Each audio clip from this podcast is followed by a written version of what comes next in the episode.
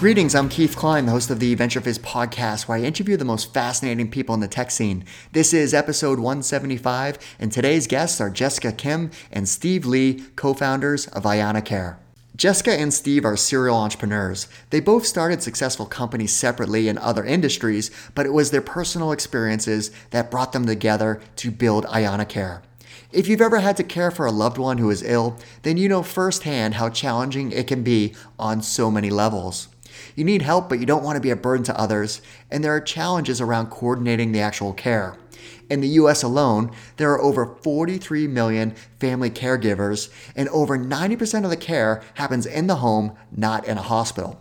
Well, ianacare was built to support these caregivers. It is a mobile app that provides the emotional and practical support they need. The creation of ianacare is a perfect example of entrepreneurs who find a real world problem through their own experiences and realize that something needs to change and it becomes their passion to create the solution. In this episode of our podcast, we cover lots of great topics, like Steve and Jessica's background and entrepreneurial stories, including scaling a consumer subscription business to an exit for Jessica, and Steve's experience taking a video ad tech company public the details behind their personal experiences, caregiving for a family member, and why they decided to take action, a deep dive into ianacare in terms of their business and product, what the Just Show Up movement means, advice for founders on hiring during different stages of a company, and so much more. Okay, quick side note. We just launched VentureFizz User Profiles. It is a new feature that gives you access to personalized content and job seeker tools. To create a user profile and to maximize your experience on VentureFizz, go to venturefizz.com backslash login. All right, without further ado, here's my interview with Jessica and Steve.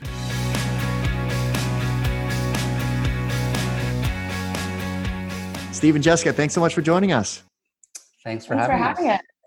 So we're going to talk about ianacare, which is uh, you know it's a very meaningful product for many reasons. Um, you know we're we're recording this in the COVID nineteen uh, world right now, which is uh, definitely a unique one. But it's also a product that you know anyone that has you know you know worked you know someone in your family's had you know an illness my dad had a stroke so i can definitely relate to the solution that you're providing uh, so we're going to talk a lot about that but before we get into that let's let's talk about um, you know you are both serial entrepreneurs. Yet, what I thought was unique about your backgrounds is the fact that you've built companies in multiple industries. It's not like you became a don- domain expert and kind of stayed in your lane, go, going deeper into one particular segment. You know, Jessica, you know, you've done baking, consumer, now healthcare. Steve, you've done video advertising, healthcare. So, what advice would you give to other founders of just kind of like figuring it out and going for it? Yeah, I think we're a testament that you can totally do a startup uh, in the new space. Uh, it's often actually an advantage uh, because you bring in a fresh perspective as an outsider. Uh, but it's definitely not easy. I mean, you really need to commit to doing the hard work to become that expert. And I think a way to do that is to surround yourself with the right people to help you get there. Um, I think that means I, starting with the right partner, uh, someone that's really complementary, fills gaps uh, that you might have, and that you work well with. Uh, really important uh, to have someone that brings a different perspective, uh, can divide and conquer, someone you can work with for that. Um, it's, I think it's really also important to have the right advisors that do bring that domain knowledge. Uh, and I feel really fortunate. Uh, you know, my in both my startups, uh, I've had great co-founders and advisors. So I think that's that's the part that's really helped. Yeah, I mean, I totally agree. I think you know, working with Steve um, has been a core strength of this venture for sure. I mean, we went through a pretty extensive process of just making sure that we didn't just, you know, get along, but that we were super aligned on our goals, our morals, our work ethic, our work styles. Uh, we went through 75 questions that we really dug really deep. Um, and it really just set the foundation of just whole venture. And absolutely, we create better solutions together. Um, but I think my other big piece of advice is, um, you know, really understand the people you are serving. Like, be obsessed with your end user and see the human elements behind each part of your operations. Because sometimes we get so focused on industry or business model, and all those things constantly change. Um, but they're absolutely critical, you know, elements to understand it well. But ultimately the purpose of the entire venture is to serve people and to solve their problems and meet their needs. And then people are actually the ones executing all of the operations to make that happen. And so i always say you know start with the who. Start with the who first. And then it's the what and the how and the when are all tactics that will follow. Um, and I even go as far as saying, love your customers. Like love your people. And we don't use love often in business but if you learn so much about them that you then start to care about them and then that care turns into love that's when true innovation and um, you know that's where you create solutions that really sustainably allow them to flourish. And so just focus on the who before you figure out anything else. That that's great advice. I've never heard it phrased that way. Like the love i think is super important. Like you know I, my background is recruiting and then you know you know hmm. started venture as a side project that morphed into something a lot larger than I ever thought I would be doing. And I think the reason why it has been successful is the love and passion is there. Like I really deeply care about, you know, people that are using the platform and then the companies we're we're helping with hiring and connecting, you know, amazing talents, amazing companies. So well let's let's talk about your background. So um, Steve, why, why, don't you kick things off with, you know, what were you like, you know, where were you born? What were you like as a child? Like, you know, just those foundational questions, education. Yeah, sure. Um, I grew up in Hong Kong and Ohio, so two places that couldn't be more different. Uh, my father was a professor in engineering. My mom was a teacher before uh, focusing on the kids. And growing up, uh, it's just probably my genes, my dad's engineering background. I love making things work. Um, and I got into computer programming pretty early. Um, I did a lot of. What was your first computer? So it was an Epson uh, IBM compatible PC. Mm. It's so hmm. weird. Epson was lo- known for uh, printers but uh, that's that's what we got. So started in GW Basic. Uh, that was, uh, and then it came it came bundled with all the IBM compatible computers, uh, and then moved on. Uh, I think I did Pascal and then C, and even assembly language. Um, you know, I had as a hobby um, this this uh, just taking a copy protection and trying to break it by cracking into the assembly language code. Um, so it's just a fun thing I did. Um, but um, you know, when I got to high school, I can't really explain this, but I got really fascinated by speech recognition. This whole concept in high school. In high school, wow. Um, you know, starting different projects. Um, there's just this notion of being able to talk to machines uh, was really exciting to me. So that brought me um, to MIT and to the research labs at MIT that was working on speech recognition. And uh, I did my bachelor's and master's there. Um, I feel really fortunate um, to have been able to do that and focus on this area um, because I think speech recognition is where a lot of today's modern AI techniques were first applied and proven. All the pattern recognition, statistical modeling techniques. And that's been you know, really valuable everywhere I've been, uh, including now at ianacare as we think about injecting that layer of intelligence to help uh, caregivers. Jessica, how about your background? Yeah, well, I'm a Jersey girl through and through and proud of it. I was born and raised in Jersey. Uh, I'm the youngest of three kids, and so I was always coined as the ham of the family. Um, my dad was a psychiatrist, which had a huge influence on me. Um, you know, he made me read books like Daniel Goleman's Emotional Intelligence when I was in high school and was just constantly just shaping my mindset and self confidence to to just believe that I could achieve anything if I believed in myself, you know, worked really hard and just focused on helping others. And so, um, you know, my both my parents were amazing. My mom was incredible. She managed my dad's medical office, and so self-taught herself like you know account accounting and medical billing um, as well as just managing our whole family so i saw really early on as a female like how you can really uh, integrate that effectively um, but you know, growing up, I just I love people. Like I just love being around people. I was president of my class all four years in high school. Um, you know, I was a camp counselor. How, how'd you get become president of your class freshman year? That that was impressive when I learned that about you. Like, how did you? yeah. well, each grade has its own student council, and so I was like, you know, president that freshman year, and then I ran again sophomore year. You had to run every year. I remember making little fortune cookies saying like, "Say yes to Jess." so maybe I was doing a little bribing there. Um, uh, but yeah, I mean, I just, I, you know, I also one of the most um, significant experiences was also being a camp counselor for special needs kids. Um, when I was in high school, and you know, I went to Juilliard pre-college. I played viola; it was a big part of my life. But instead of instead of solo performances, I love being part of a quartet. And so I just think throughout my upbringing, it's always been this um, interweaving of interactions with people. And I've always just been fascinated by how our culture, how our upbringing, how our situational experiences literally just shape the way we interact and see the world. And so I went to Brown University and I majored in anthropology. that's what um, I was um, like. I was like, okay, how did that come about? Because I'm always yeah. fascinated. Like, how did someone choose that major? I know. I, you know, I really credit my dad where he didn't force me to do anything that seemed very practical at that time. He was just like, do what you love and do it well. And I was just like, I just love people. I just want to understand cultures. I thought I was going to graduate and you know study tribes all over the world honestly until i realized you know how do you get a job to do that um, but honestly i really believe that the training um, of anthropology is really the core of how I approach any business problem. Um, it's you know how I really dig into consumer insights. You know, sure you can track clicks, but what's behind the click? Like, why did I click? Why didn't I click? What are the emotions behind that? You know, um, and then as well as leading a team, like it's all about understanding people and motivations, um, and especially with ianacare more than any other venture, this is where family caregiving is one of the most um, intense and intimate human experiences that anyone could go through. So until you really understand all the nuances behind that, you cannot create a solution or a business, you know, to solve it. And so anthropology is the core of just how I operate. So, Steve, you, you talked about your interest in uh, speech recognition at an early age in high school and studied that at MIT, and then you did that professionally. So, what, were you working on? What was uh, speech recognition like then?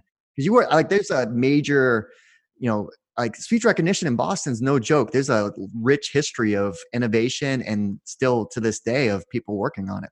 Totally, I think this is the honestly the speech recognition capital. Um, yeah, to your point, I mean, after my time at MIT, I really wanted to commercialize speech technology and to be at the forefront of that. This is the late 90s. So before Siri, before Echo, um, and the technology was just getting to the point where it was commercially viable.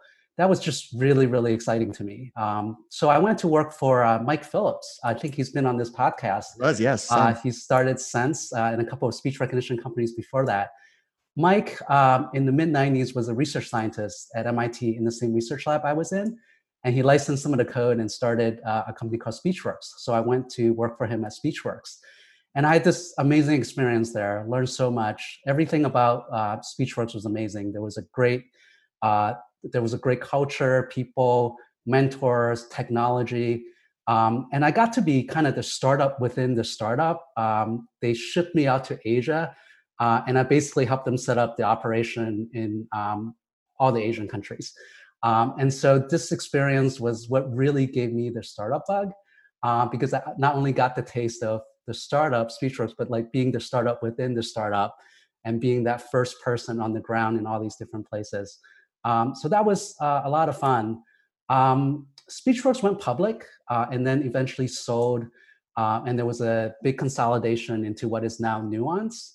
Um, and so when it became big, um, I wanted a new challenge. And so I went to Bose uh, quick learned very quickly uh, that that wasn't for me. Um, so that's when um, I reconnected back uh, with a college friend, um, Waikit, uh, Waikit Lau, um, my co-founder at Scanscout. So we were um, really motivated, motivated to start a company um, at that time. It was probably about 2005. Um, and so we we're looking around what was growing, what was hockey sticking, and we found podcasts. So uh, we experimented. Podcasts podcasts. Um, wow. So we experimented. This is 2005, right? 2005. 15 uh, years ago. yep. Experimented a lot with various ideas around podcasts. Um, but we had um, a realization that if audio streaming was big in 2004, 2005, online video streaming was going to be even bigger and it was right around the corner. So this was about eight months before YouTube. Uh, so we quickly moved toward wow. video. Yeah, and um, you know, we we um, became a video monetization monetization platform for all the video content that was coming online. Um, and so we raised uh, a Series A from General Catalyst. They were investing big in video at the time. Um, you know, uh, Brightcove, um, Visible Measures. Um, there were quite a few, um, and so they were great partners for us. Um, and we also did a B round with uh, Time Warner Investments. Um, over the next four years, we built it to number one slash number two in ComScore in terms of reach. We're flip flopping back and forth. Um, and we took revenue, you know, it's growing 70 to 100% a year every year um, to about 20 million. Um, and then the board had the idea that uh, we could combine the number one and two companies and go public. Uh, so that's what we did. Uh, we merged with Tremor in 2011, uh, and we took that public in 2013. Uh, so I had um, uh, one of those unique experiences where we started two guys in the garage, going all the way to um, you know ringing the bell in the New York Stock Exchange to being the CTO of a public company. It was a ton of fun. Um, there were definitely a lot of ups and downs, um, and but plenty of lessons learned. Um, and uh, you know, I take all those lessons to make us uh, here at ianacare to be uh, to be even more successful. But what was the like the I mean the video ad market at that point in time? Like there was none, right? So you had to create this market and have companies understand that you could advertise for video like that. So how did you educate uh, you know customers to actually purchase ad space? Totally. I mean, so there were uh, a few players in the space. Um, there and the space uh, segmented in different ways. Um, there were a lot of players that were focused on getting as much video content as possible and just putting ads against it. Uh, that's a hard sell, right? Because uh, you know you take uh, the, the funny cat video that uh, anybody can upload, and it's hard to get P&G or Kraft um, to be comfortable around with content like that. Um, so we try to not play that much in that part of the market. Instead, we focus very much uh, on uh, the premium end of the market. So our customers and deals were with people like Viacom, um, Comedy Channel, uh, much higher quality broadcast level content. Um, and so, uh, you know, we it became much more of a hey, your audience is the same audience. They watch it on TV and they can watch it online. Uh, it's the same demographic. It's just a different medium. Uh, so you know you can um, you know extend the reach that you have. You're always looking for more reach. Um, you know just uh, you know by you know uh, divvying up the budget and spending it more here. So uh, you know by focusing, I think on the premium end of the market, uh, we were able to get people comfortable and make the market for it. Um, it was uh, it definitely took some work. I mean, you know, it's different budgets. The digital budgets were very different from the TV budgets. Um, but uh, you know, once we, you know, it, it, logically flows, right? Same demographic, same content, just different delivery mechanism. Uh, you know, over time, they became very comfortable with it. Now, Jessica, you started a business while you were in college that ended up getting distribution to national supermarkets, right? So, so what what was the, that business?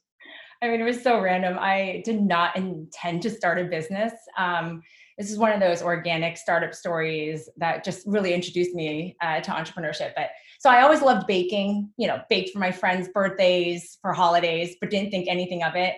But when I was a sophomore in college, I walked into this pizzeria on campus and they were selling banana bread. And it was saran wrapped and it had a dollar 69 sign on it. And i was like oh my gosh who makes this? I could do so much better.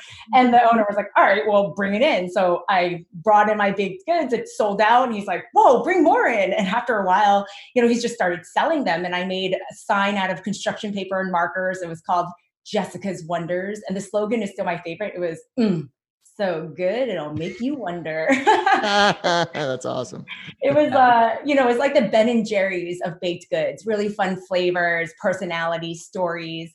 Um, you know brown university had its first ever entrepreneurship business plan competition. This was in 1998 i graduated in 2000 um, so I entered it. There were 77 teams, and I ended up winning with a baked goods business. It was so crazy. Um, and, you know, I ended up raising a million dollars my senior year. I had braces. I looked like I was 13 years old. Um, but we uh, got the attention of the largest chain of supermarkets on the East Coast. And it was Stop and Shop at the time. And, you know, gave me te- two test stores, four testers. And then before we knew it, we were in 425 stores um, in just a matter of months. And it was just such an incredible experience. It was a lot of hustle, you know, but I learned so much like the power of branding, um, you know, supply chain, logistics, and, you know, just aligning yourself with investors for the big term, you know, uh, vision for it. Then you went on to get uh, your MBA from Kellogg, and then at, so you then were a brand manager at Kraft Foods. I always love talking to people that worked at Kraft. So which what was the brand that you were associated with there? Miracle Whip and barbecue sauce. you know, Miracle Whip's so good. I, oh, yes, that tangy zip. Mm-hmm. um, yeah, I. Uh, I mean, we sold hundreds of millions of pounds of that stuff. Um, you know, it was interesting. I purposely stayed in the food industry to kind of get that apples to apples comparison of what it's like to you know create a startup out of your dorm room but also to work at a fortune 500 and i actually loved working there like as big uh, as a part of a big company. Um, i learned how to run a larger p&l you know how to you know um, you know lead a cross-functional team of r&d and finance and operations and sales and you know and i also learned all the big company politics stuff um, and the dynamics that happen to get something sold in um, which i constantly draw upon even now because we're working with large companies um, as clients and customers. And so yeah i value that experience so much. I was there for about three and a half years. And then you started another company babaco. So what, what was babaco? Because it was a, a company that um, ended up being a subscription business. So so what was the details there? Yeah um, someone once told me they're like, "Wow, life events happen to you, Jess, and you start a company around it." so I started it. Um, I realize now it's just my response of what I want to see in the world. Um, so I was pregnant with my first daughter, Kayla. She's now 13. Um, but it really opened my eyes to the world of parenting. Um, and at that time, it was when Gerber and all these brands were still very corporate. And I remember looking behind those companies and seeing men in suits all leading these companies to all these new moms. And I was like, wait a second, where is that brand voice? and authenticity of a mom selling to other moms. And so it really started there. Um, and then I invented, you know, products like self-inflatable play mats and car seat covers. Um, and we sold it to big box retailers uh, like Buy Buy Baby and Amazon. And um, but then social media really started to take off. And um, I started seeing this opportunity to directly interact with our end users, um, especially because we're such a brand in a, in a community. Um, and instead of selling pallets that you have no idea where they go, uh, we said, how do we get more direct to our consumer? And so we got into Excelerate and Techstars um, in Chicago, and that program really helped me pivot to a subscription based business. Um, and so we said, okay, what do people and parents need on an ongoing monthly basis? And we're like, activities. they need something to do. And so we had a whole box of different activities with a different theme every month. And so um, that's kind of what led to the pivot. And again, it was really starting with what do and what do our moms need? What do our parents need? And that's kind of how it came about. So when you were just starting Babaco and you were starting to engage with consumers, you realized that uh, YouTube was a place where you could start to build that voice and that brand. This is going back. This is you know two, 2007, 2008, or whenever you started your first video. So how did you come up with that concept? Because it's not what YouTube is now, where you know people make a living you know broadcasting their life as a YouTuber. And right. what was it like doing that first video and uploading it? Well, so I think it really started with this insight that moms are typically home with new babies um, and they're stuck at home. And so we wanted to do all these in person events, but we're like, they can't get out of the house. and so, how do we reach them and just authentically communicate and connect with them? And um, I remember actually, it was Gary Vaynerchuk that inspired me even back then. This is Gary way before. Really? Yeah, so he was one of our angel investors of Babaco. I remember reading an article about him, and um, it was so fascinating how he made all those wine videos. Yep. And um, I watched them, and I what I loved about it that it wasn't so overly produced, right. and I felt like I got to know him. And this is again before he is what he is today. And um, I just uh, kind of emailed him, and we hopped on the phone, and he was like, "All right, I got five minutes." What do you have for me? And I was like, oh my gosh, okay, think Martha Stewart for baby, you know? and then we um, turned that five minute call into a 45 minute call. And I was like, you have to meet with me. And we connected. And I really, um, he was really a big inspiration to me to just be like, just put it out there, connect. You know, um, if you can connect in person, this is how you can scale it. Um, and go into people's homes. And it really worked. We, I mean, it's those videos are still online, um, but we did videos on everything from being a mompreneur to, you know, how do you make Play-Doh at home? And we just got a lot of reach from that and engagement. And it was just, um, it was really authentic and great it was fun. I, I, checked out some of your super early videos. That uh, it was just fun because it, it, totally was like you, you could tell it's like this is not produced like where you kind of started to get more production, but uh, it was just I was watching. I'm like, this is impressive that you had the foresight to do that, and uh, I didn't know. So Gary Vee was the inspiration. That's so cool. Yeah. And I think we're going to continue to do that um, even with ianacare family caregivers, because even more so, they're mm-hmm. isolated in the home and the connection is so great and people don't talk about it and so we're going to use video a lot as we um, really seek out to connect with them so the company was acquired by barefoot books and then you, you continued on post acquisition as, as president. Yeah.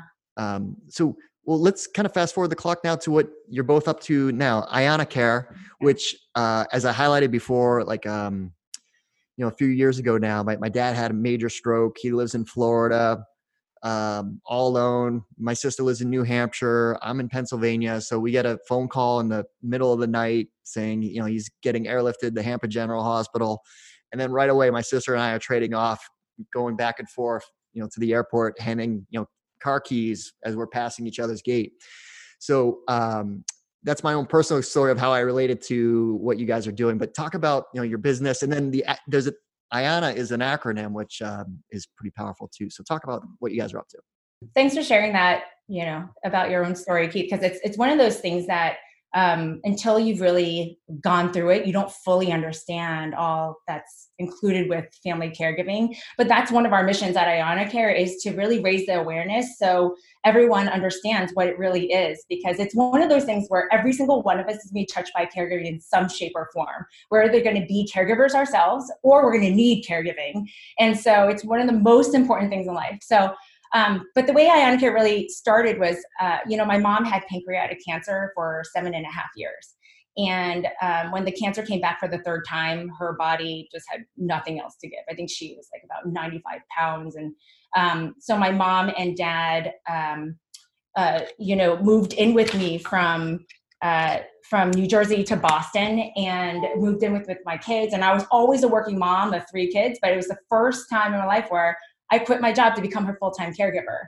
Mm-hmm. And so I was thrust into that caregiving role of navigating all of her medical care, performing all the nursing duties. I was draining her stomach several times a day.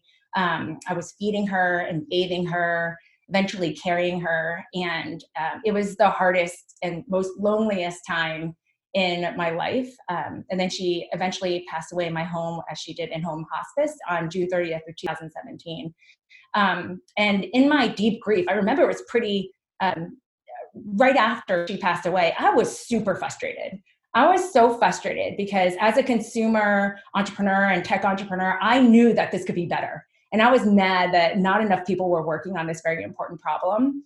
Um, and so we were just like, what can we do? And so I, you know, I, I was talking to Steve, and so we started talking about this. And um, yeah, I mean, I'm, i met Jessica when she was caring for her mom, and it really resonated because um, you know my own family had a really long journey caring for my grandfather with Parkinson's. Um, and so when Jessica was ready to come back uh, to onto the next big thing, I, I tried really hard to recruit Jessica um, to my own startup, uh, but she really opened my eyes to the problem and opportunity here. Uh, so we started digging in together really deeply, um, and you know we saw how technology can really help here. Yeah. And so, like the way we define the problem is that you know one out of seven people in the U.S. alone are diagnosed with a type of chronic condition or illness where they become reliant on a caregiver. Wow. Uh, so we're talking about Alzheimer's, cancer, stroke, uh, debilitating heart failure, mental illness, disabilities. And when we often think about these conditions, we tend to focus on the surgery. You know, what the doctor say? What's happening in the hospital? Uh, but over 90% of the actual time being cared for is happening in the home, not in the hospital. And they're typically cared for by family caregivers who are unsupported, unpaid, and untrained. And so there are 43.5 million family caregivers in the US alone. Um, they do 24.4 hours of caregiving on top of full time jobs. And you know, if you actually added up all the hours that family caregivers provide, it equates to $470 billion worth of care every wow. single year. That's yes. staggering. It's staggering. Um, and so it just shows that without family caregivers, our entire healthcare system and society would absolutely collapse. And yet we don't support them. And so I think for us, the aha moment was that there are thousands of resources and services that actually already exist. So it's not just about coming up with just another ride service or meal service. They actually are out there, um, but you know it's really highly fragmented and not curated in a very user friendly way to empower the caregiver in the home. And so that's really our mission. It's to create technology and change our culture with movements to empower, encourage, and equip family caregivers as they navigate all the care that's happening in the home and as they live out what we say is one of the greatest acts of love. So. So talk talk about the product, Steve. How, like how, like what does the product do? How does it work? Sure. Um, I do want to, uh, you asked about the name earlier. Uh, let me tell you a little about the name and then we can shift to product. But um, from our uh, personal experiences and research, we knew one of the biggest problems caregivers face is that they feel really alone. They're really isolated. And it's a journey that shouldn't ever be done alone. So, a core premise of the company from day one is we will help people feel not alone and to help them feel more supported. So we played a lot with the concept of not alone, you're not alone, I am not alone. All of those were a bit too early, but then we had this aha moment that the acronym for I am not alone is this really pleasant sounding name, IANA. So that's the first part. Um, and then we had uh, another core premise that the company, um, you know, we wanted to start a new way to care that's beyond traditional clinical care. And so when we found the domain for IANA Care being available, that was it. So we're ianacare. There's clinical care, there's hospice care, there are many different types of care. We are creating I am not alone care to make sure that caregivers don't go through this alone. Um, so I just wanted to share that yeah, about about the name. That's powerful. Um, yeah, yeah. Um, so on the on bit on the product, I mean, people are thrust into caregiving for a loved one. Uh, always unexpectedly. Uh, when that happens, uh, they just don't know what they don't know. No one ever prepares for this. I mean, why would you? I mean, just um, you know, I'm sure it was very much a surprise when you went through it for your dad. Um, so our product steps in when you're thrust into that. Um, it is an interactive navigator to guide caregivers through the whole journey. So we tell them what they don't know, and we tell them how to get support. So we put the right resources in front of them when they need it.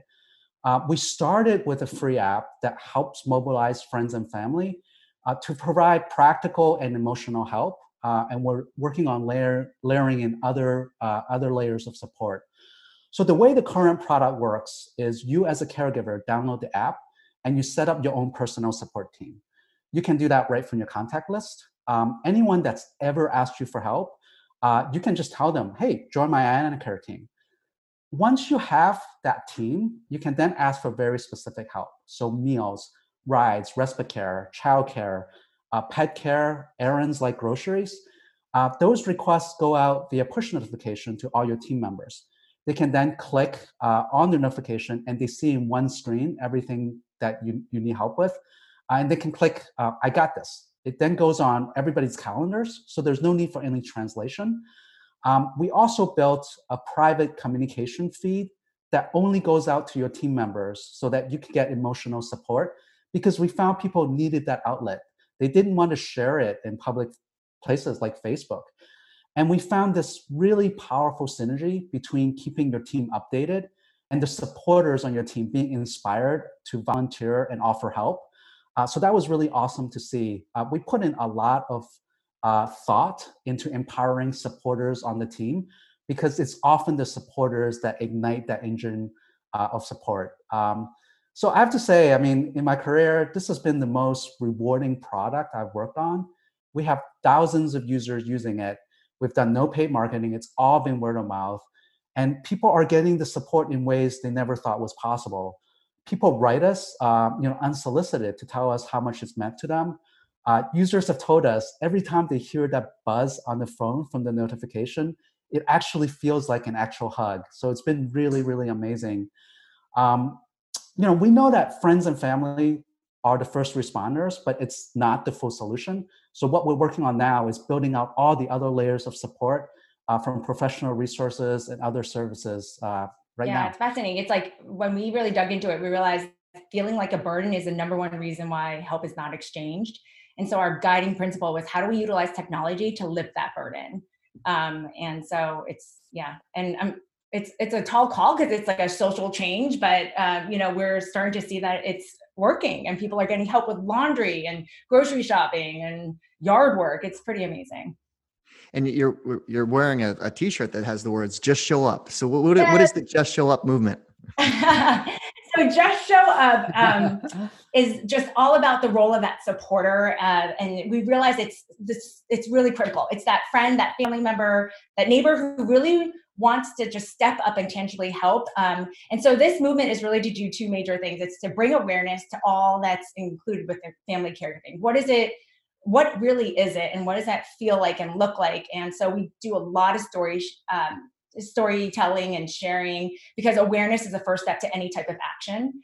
Um, and then the second thing is, um, you know, once your eyes are opened up to it, we're like, can you just show up? That's the call to action, you know, however big or small, you know, for people who need that extra boost of support, can you just commit to one small act of support? Drop off a meal, go grocery shopping, give a ride to the doctor's appointment, take care of the dog.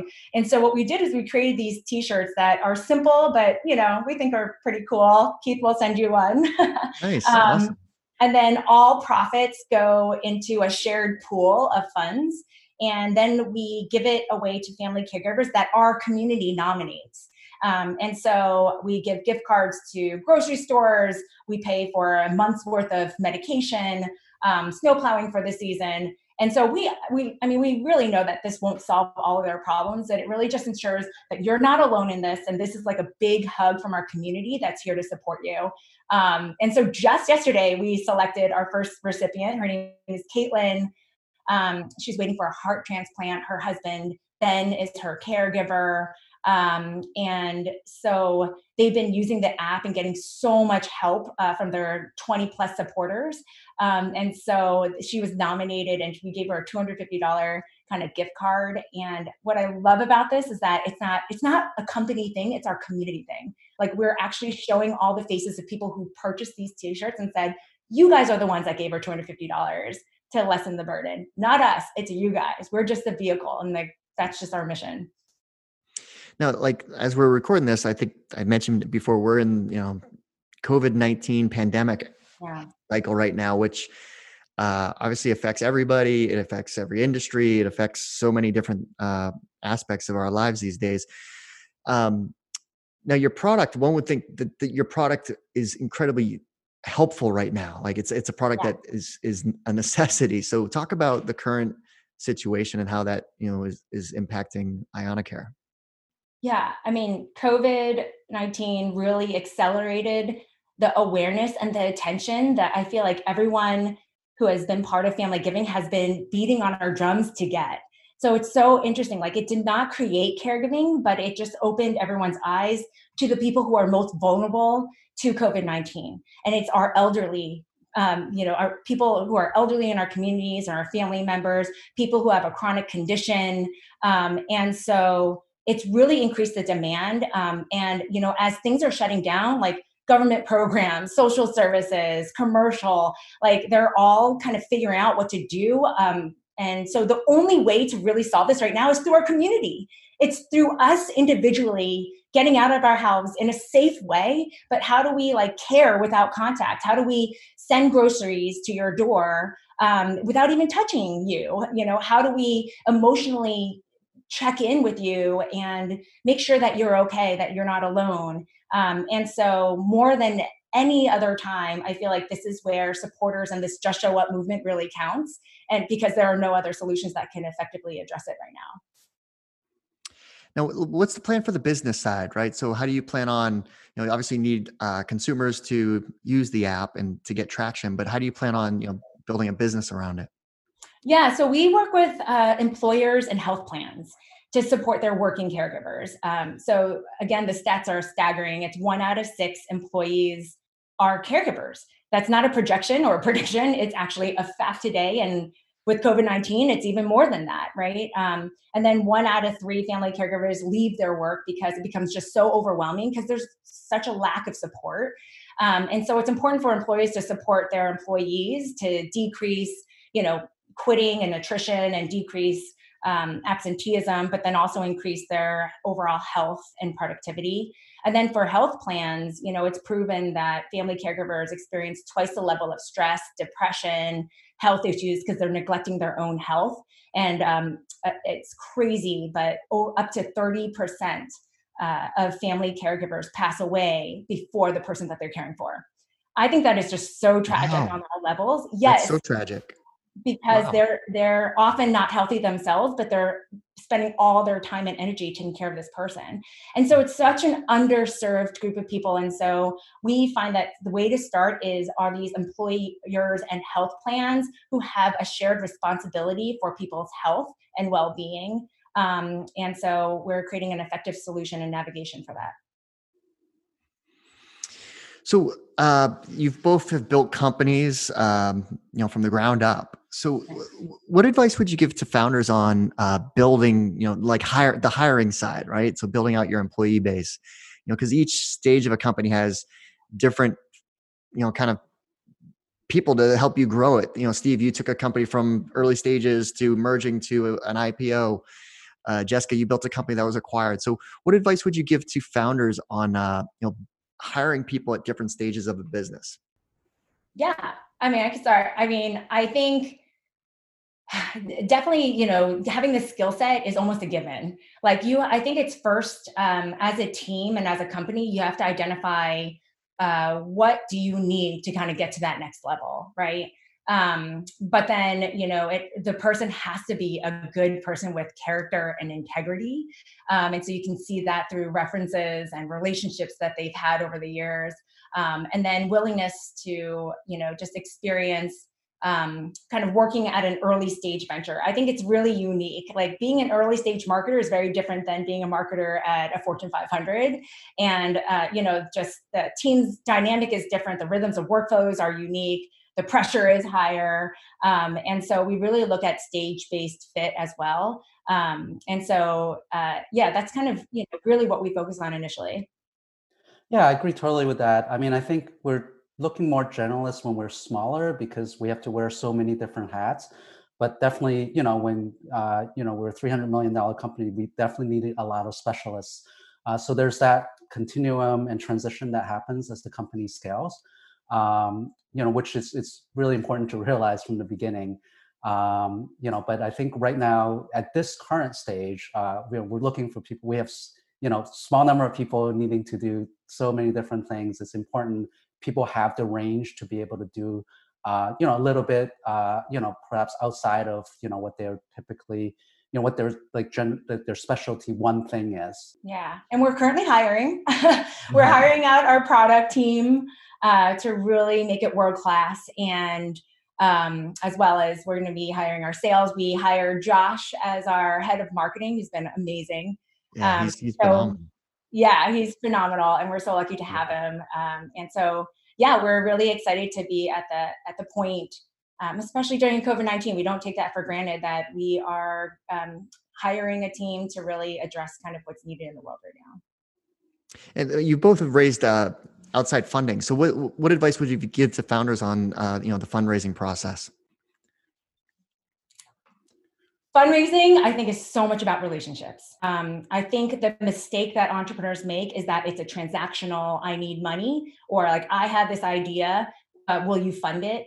Um, and instead, I think it's so important to find people that you want. It's it's finding partners. You're built, you know, you're building a partnership, and their expertise and their role is on the funding side.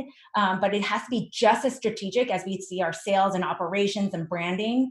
Um, it's not something that's tacked on at the end of how do we fund it. Um, and so, building relationships with our investors is key.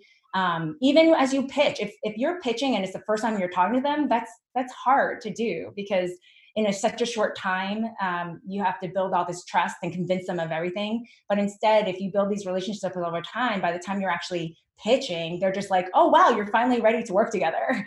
Um, so that's my biggest advice for for how to approach funding. Got it. Steve, do you have anything to add to that or? No, I mean, there are so many advice we can give to fundraising, but I think that what Jessica just said uh, is the biggest one.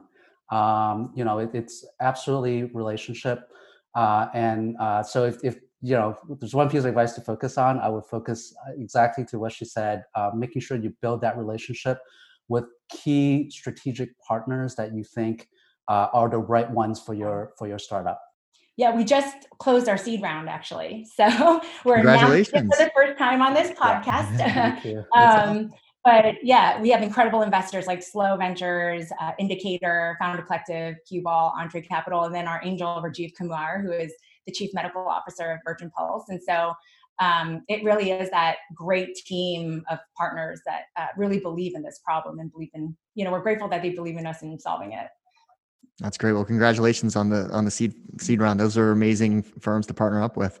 Yeah. So, what would you guys recommend for um, uh, books, podcasts, or I've even thrown in an extra layer because of you know people are like I know I don't watch a lot a ton of TV, but you know since COVID nineteen and quarantine times, I've been uh, watching a lot more shows that I've been meaning to pick up. So, um, like just finished watching season three of Ozark, which uh, my wife and I went through all three seasons, and wow, what a Is show! That good? I just started that yesterday. oh, Jessica, literally, like I, I, I, I couldn't stop watching it. Like it's so good. Like the first episode just brings you right in. So yes. Just, so I just finished the first episode, and I was running while I was doing it, and I ran for forty five minutes, which I never do. So that was really cool. So I'm excited that it's good. Yeah, yeah it's it's three seasons worth checking check out. Check that out. Okay, like cool. Amazing. I mean, I love podcasts um, I'm obsessed with them. Uh, yours is a good one, Keith. um, yeah, I love, I don't know, for me, I think I love hearing stories. So, How I Built This, of course, is one of my yeah, favorite. Um, is it really, and Masters of Scale is great because I think yep. it goes down into Reid Hoffman. Yep. Um, I do love uh, the pitch, uh, the Gimlet um, podcast, the pitch, because I love hearing how other entrepreneurs do a good job and sometimes flub in their pitches. Like it's you learn a lot from it and it's so real, so I relate to it. Um, and then of course, you know, I'm stay true to Gary Vee's motivational kind of talking in my ear um, of just how to think about marketing. Extraordinary how much content. I know he has a team, but he still is the face of all this content that he produces every single day. It's amazing. It's amazing. He is the real deal. Yeah. Even like his going to um, uh, yard sales and finding bargains and flipping them. And he like, I'm like, he's got pre- people producing that content too, which you could tell that's just a passion. He loves, you know, finding a deal and reselling it. You know? Yeah, my friend actually followed that advice, and I think he made like five thousand one month. I was like, what? So I was like, this stuff really works. uh, what are you checking out, Steve? Well, for shows, I have to mention Silicon Valley. I mean, it yeah, just it strikes me as I mean, it's it's so funny, but it it's it's it's it's also incredibly it's so realistic. Uh, it's so true. So they they did a great job of um, you know putting in the startup and entrepreneur and VC dynamic into it. Um, so I, I, definitely have to recommend that. I think for books, I I you know I'm, this is going to date me. Um, you know, but uh, you know I love the classic Geoffrey Moore books about uh, you know crossing the chasm and inside the tornado, you know, talking about the different phases of startup and recognizing where you are and you know what are the right things to do in each of those phases. Um, so um, yeah, mm-hmm. classics like that. Cool. Well, Jessica, Steve, thanks so much for taking the time to walk us through your professional backgrounds and obviously the very meaningful work you're doing with ianacare. And uh, you know, best of luck and continued success. Thanks so much, Keith. We really appreciate Thank it. Thank you so much, Keith. Well, that's our show. I hope you found it useful and entertaining. If you did, please make sure you subscribe so you'll get future episodes. Also, please consider leaving us a five star review and share this podcast with all of your friends and colleagues in the industry. It all really helps us out. Last but not least, don't forget to visit venturefizz.com, the most trusted source for tech and startup jobs, news, and insights. Thanks for listening, and I'll see you next time.